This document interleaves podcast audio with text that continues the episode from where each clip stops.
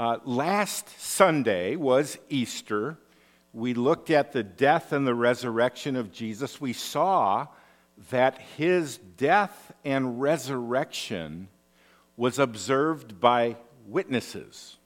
All right, witnesses who were willing to go on and give their lives for their belief in Jesus as Savior and Lord.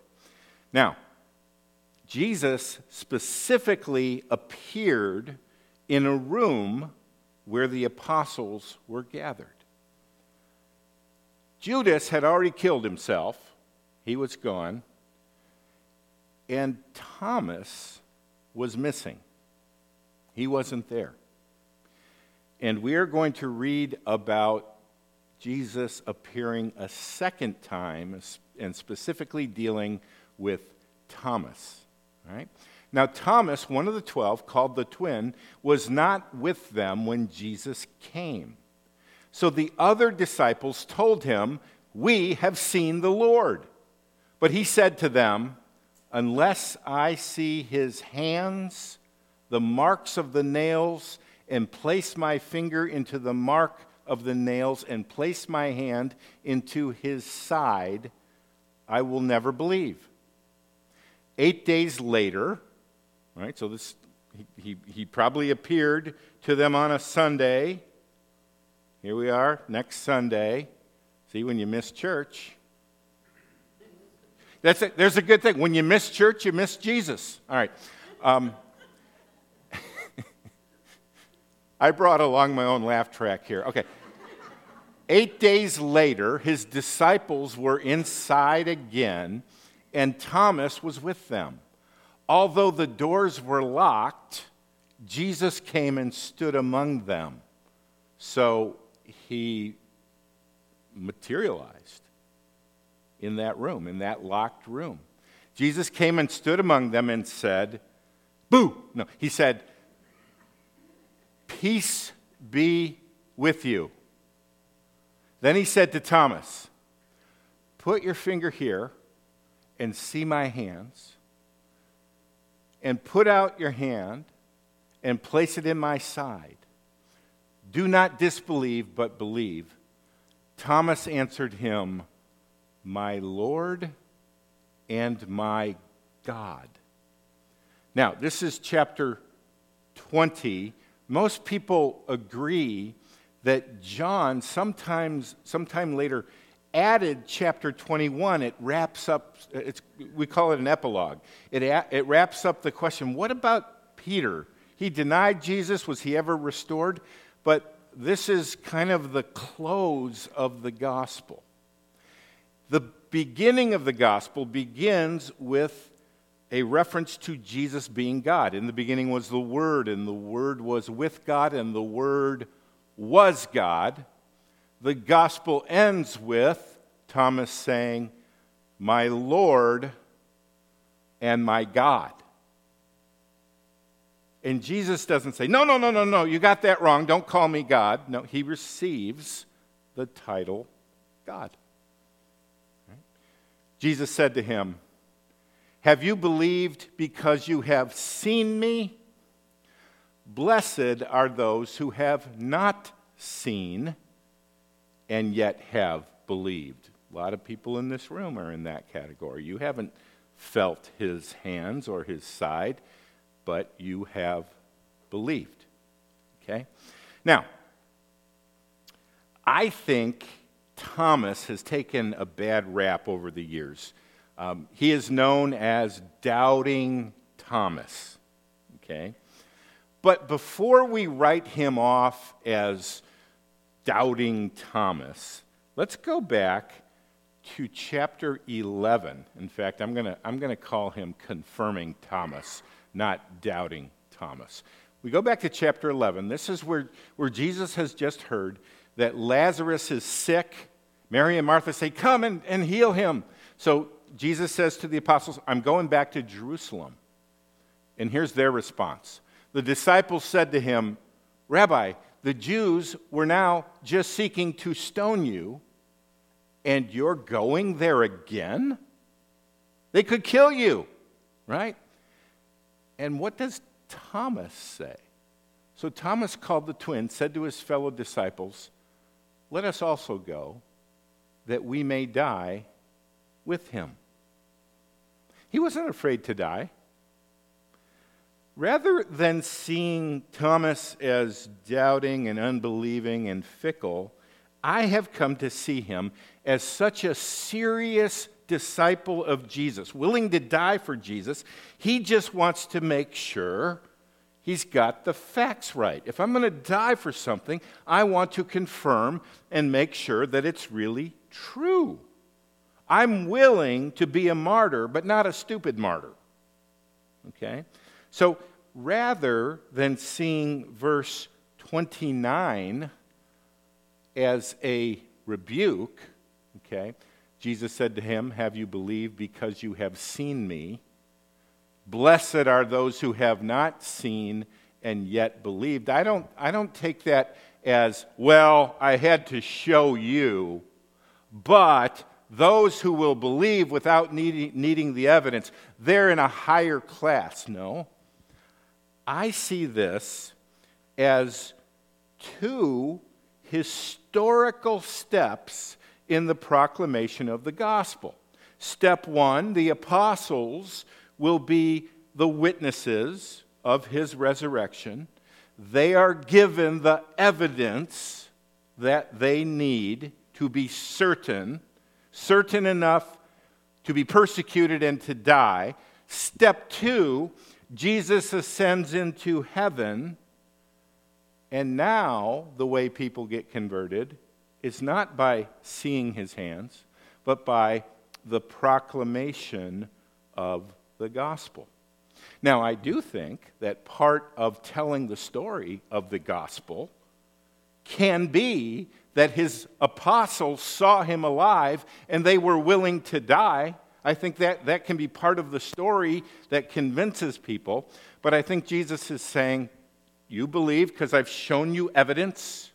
Blessed are thou, those, even in this room today, who believe without having seen that evidence. In other words, I don't think he's rebuking Thomas. Okay? Now, here's what I want to do I want to give us three things that God uses to make believers. All right? Three things. One, evidence.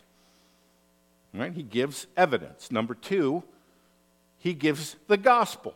Just the simple proclaiming of the gospel. And then thirdly, I'm going to talk about how he uses suffering. How all these apostles went on to suffer for their belief in the gospel, which, which points to uh, believing in the gospel. Wow, if they're willing to die, what, what, what do they believe in uh, that they were so willing to suffer and die over?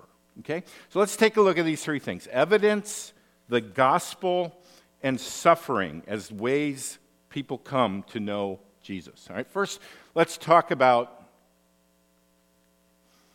evidence. Okay? Jesus gives Thomas physical evidence. Right? There's a whole realm of Christian study called apologetics. Right? I Googled that word on Christian book distributors, and there are over 11,000 books on Christian apologetics. So I read them all for this sermon. yeah. no, there's no end to the books defending uh, the Christian faith. Okay? Apologetics involves defending the truthfulness of Christianity, the truthfulness of the Bible.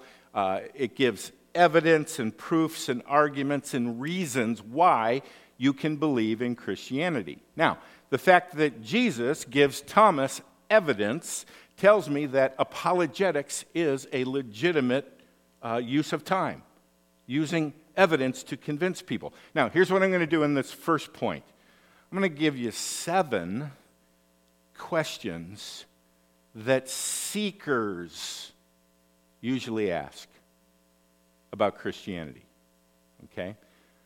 Seven questions. Now, let me, the reason I say seekers is because when it comes to hardcore skeptics, there's nothing you could say to convince them. Okay? But there are those who are saying, yeah, I, I'm willing to believe. I'm willing to bank my eternity on this Jesus. I just have some questions. Is it all right if I ask some questions? Right? So here's the first question How do we even know God exists?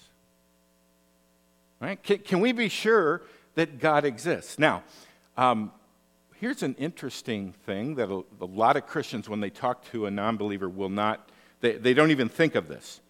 But here's what Scripture says you already believe in a God.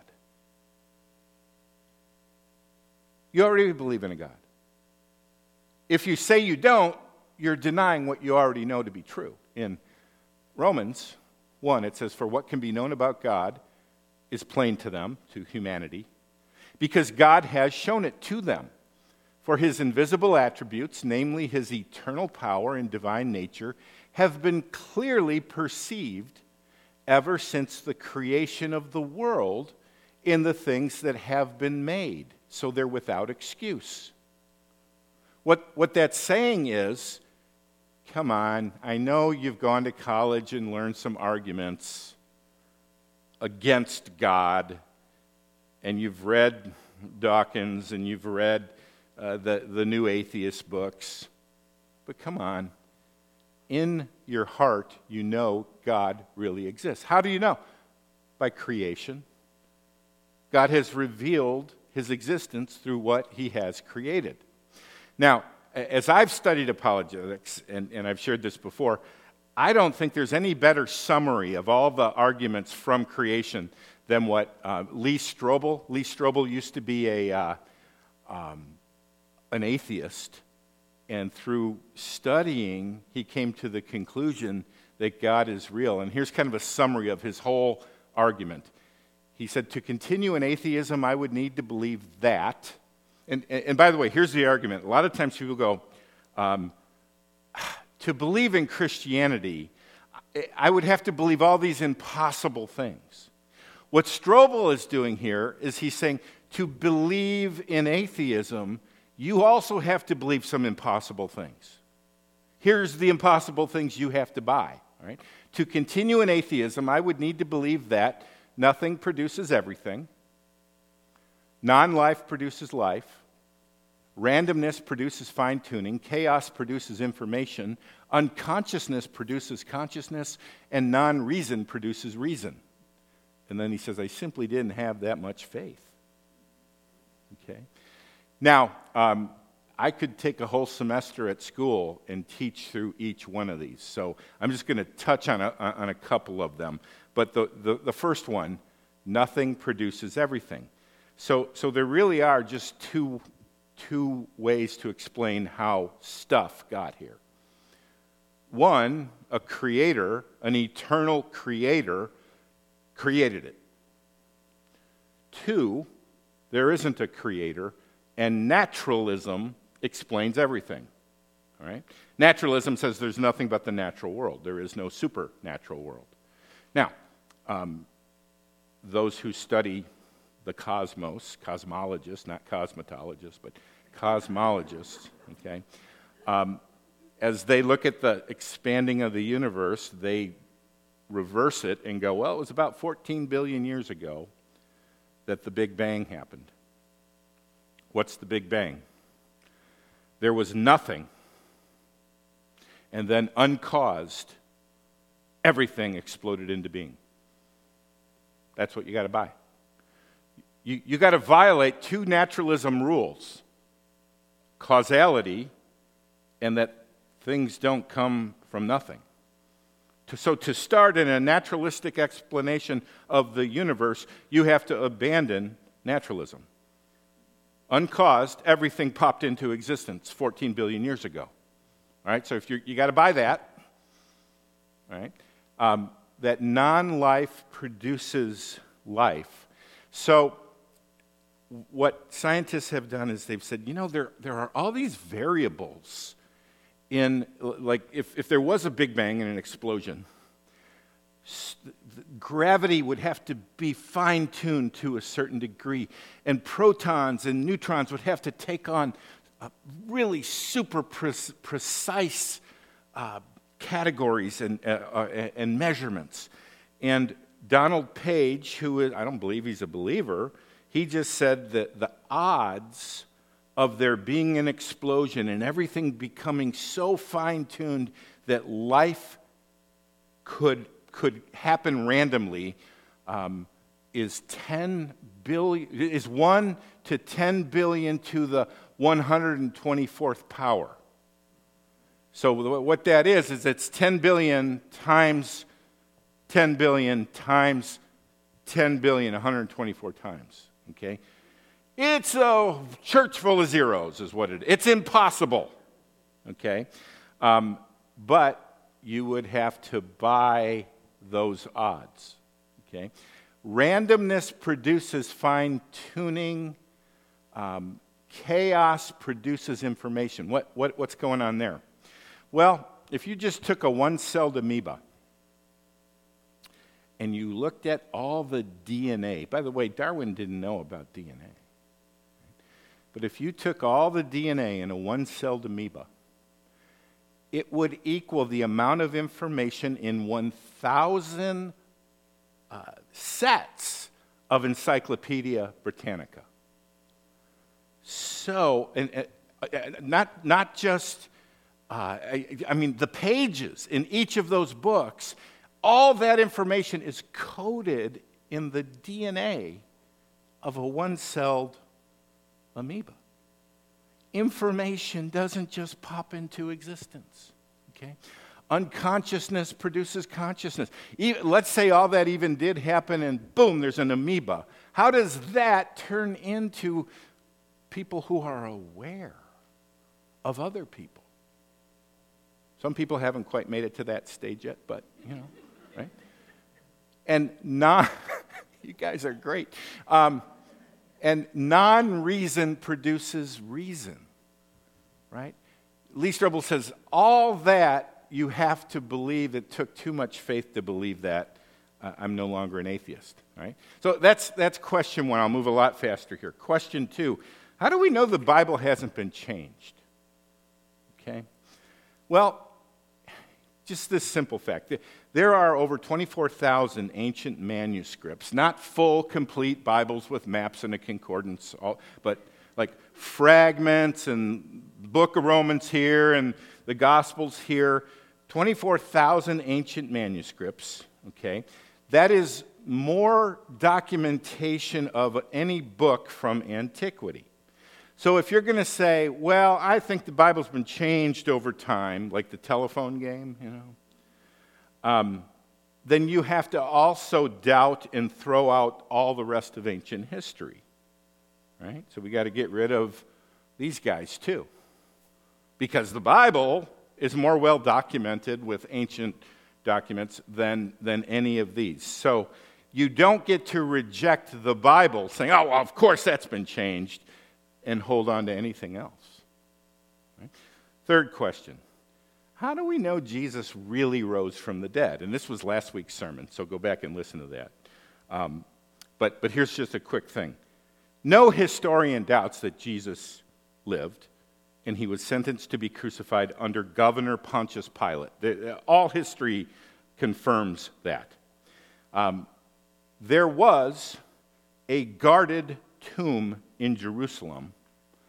They knew where it was, and three days later, it was empty. Well, maybe somebody stole the body. Who would have stole the body? If it was the disciples, no, they were busy cowering in the upper room. Right? Um, if the Romans stole it, they wanted to stop this thing called Christianity. They would have brought it out and said, There's your Savior. And the Jewish leaders would have done the same thing. There was an empty tomb on Sunday morning. Okay? Then these cowardly apostles become courageous believers. And they're all willing to die. How do you explain that transformation? The resurrection. Here's another one. How do you explain the start of the church with a bunch of Jewish people who aren't quick to abandon their traditions? How do you explain 3,000 Jewish people forming the church a few days after Jesus rises from the dead. They all get baptized. They spread the gospel, and you're here today because of them. Okay? Then there's the dozens of fulfilled prophecies in the Old Testament that, that point to Jesus and are fulfilled. Things like he'll be pierced for our transgressions. Okay? So, really, when people are skeptical about Jesus dying and rising from the dead, really what they're saying is, I just don't believe in miracles. So we'll get to that one in just a second. How can you believe in miracles? All right. Fourth, fourth question people have. What about all the pain and evil in the world? called the problem of evil. Okay? Well, I don't know how to explain every case of pain and suffering, but I do know that the Bible promises that this is not all there is.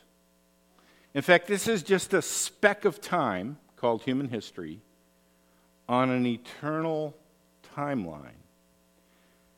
And the book of, prom- uh, of Revelation promises a completely redeemed world where, where there will be no more sickness, no more death, no more pain, and all injustice will be punished. Okay?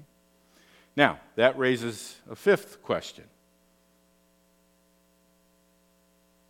I don't know if I can believe in a God who has hell. Which isn't it interesting? if you're objecting to all the evil in the world, one of the answers is God's going to punish it. We want there to be justice. Okay, now we give you justice. I don't like God's justice. Well, what, what is it? You want pain and suffering and evil to be taken away and, and, and sin to be punished? Yes, that would be great. Okay, I don't want that. You can't have it both ways. Okay? Um, and by the way, you do want there to be eternal justice. You want, you want Hitler to not just die in his bunker. Right? All right, sixth, sixth objection. How can I believe in miracles? I mean, this is the, this is the modern age. We have cell phones in our pockets that just, I, I mean, we, we have cars that can drive without drivers. We have, we've been to the moon. Some of you are like, yeah, right. But, you know, um, how can we believe Jesus walked on water and he fed 5,000 with just a little basket of food and he healed blind people? This is a modern world. How do, how do we believe in it? Well, this, this is just so simple. That's naturalism. That's a picture of the natural world. All there is is just molecules. And there is no bigger supernatural world. Okay? Now, that's a picture of there being a supernatural world, that there is a God, that there are angels, that He can intervene in the natural world. So it boils down to this if that's your presupposition that all there is is the natural world, then there can't be miracles if your presupposition is that that's the world, that there are, there is a supernatural world, why can't God do miracles? So, really, it boils down to this. Those who say, I just can't bring myself to believe in a miracle, I would say you're stuck in this world. What, how, do, how do you know that that's the real world? If you add God, miracles, no, no miracle is impossible, including Jesus being raised from the dead. Okay? Last objection or question Isn't the Bible full of myths and errors? Well, if you start with the assumption that that's all there is, is the natural world, then there can't be miracles and of course, the Bible is full of myths and stories and legends. But if God exists, I don't have a problem with miracles. Okay? If God, then miracles. If miracles, then the Bible isn't a fantasy, fantasy tale with fairy tales in it. Makes perfect sense that God would have revealed himself through miracles. Okay? Now, um, I tell you what, I think, and I haven't done this in a long time, I'm going to put this, this uh, I'm going to put the sermon on hold right now because I've given you a lot to think about, right? And I've got two more full points to cover. So I'm going to save them for next week. What do you think, ladies? Should we do that? Okay. These ladies are in our Thursday uh, Bible study at Heritage Woods. And you know what? They're, they're very sharp. We just, we just covered the book of Micah, right? Book of Romans. Uh, here, Rita does the studying, and I show up and I pontificate. Yeah. yes, we're a good team. So, um, but is it, uh, you got seven things to think about. Is that enough for today? Okay, very good. Um, but bottom line, Jesus rose from the dead. He knew it would be hard to believe, so he made several appearances. To the apostles, and when Thomas said, I doubt it, I need evidence, Jesus gives the evidence that Thomas needs. There is evidence for the truthfulness of Christianity, the existence of God, the resurrection of Jesus from the dead. And l- let me share this with you. I remember talking, and it's, it's, it's, it's true of a number of people. I remember talking to a number of people who had all these questions. And as I was starting to answer, they would switch to another question. And I would try to answer that. And they would switch to another question. And I would try to answer that. And finally, I've learned that at a certain point you stop and you just explain the gospel. And that's what we'll, we'll talk about next week the power of the gospel. But I think some people, they're not concerned that they have all the answers. They just want to know that there are answers. and maybe, maybe you've come here this morning and you've said, Yeah, I'm not so sure. I have all these questions. Oh, becoming a Christian isn't throwing your brain away? Oh, there are 11,000 books I can read that have answers? Right? Maybe I will seriously pursue this Jesus Christ who died and rose and, and is your Savior. And maybe some of you are ready to receive Him. So let's pray. Lord, thank you that you're real. Thank you that you've come to earth. Thank you that you've given evidence of your deity through miracles, through, through profound teaching, through fulfillment of prophecy, through witnesses. And Lord, I pray for anyone here who may just have been cautious, cautious like Thomas, um, just wanting to know is this real? Are there answers? And if that's the last barrier, Lord, I pray uh, that you would work in their hearts and that um, people would, would turn from their sin and turn to you who died for their sin, rose from the dead, and wants to come in into lives and hearts, forgive sin, and change lives. Lord, do your work amongst us. And I pray it in Jesus' powerful name. Amen. All right, worship team, come on up.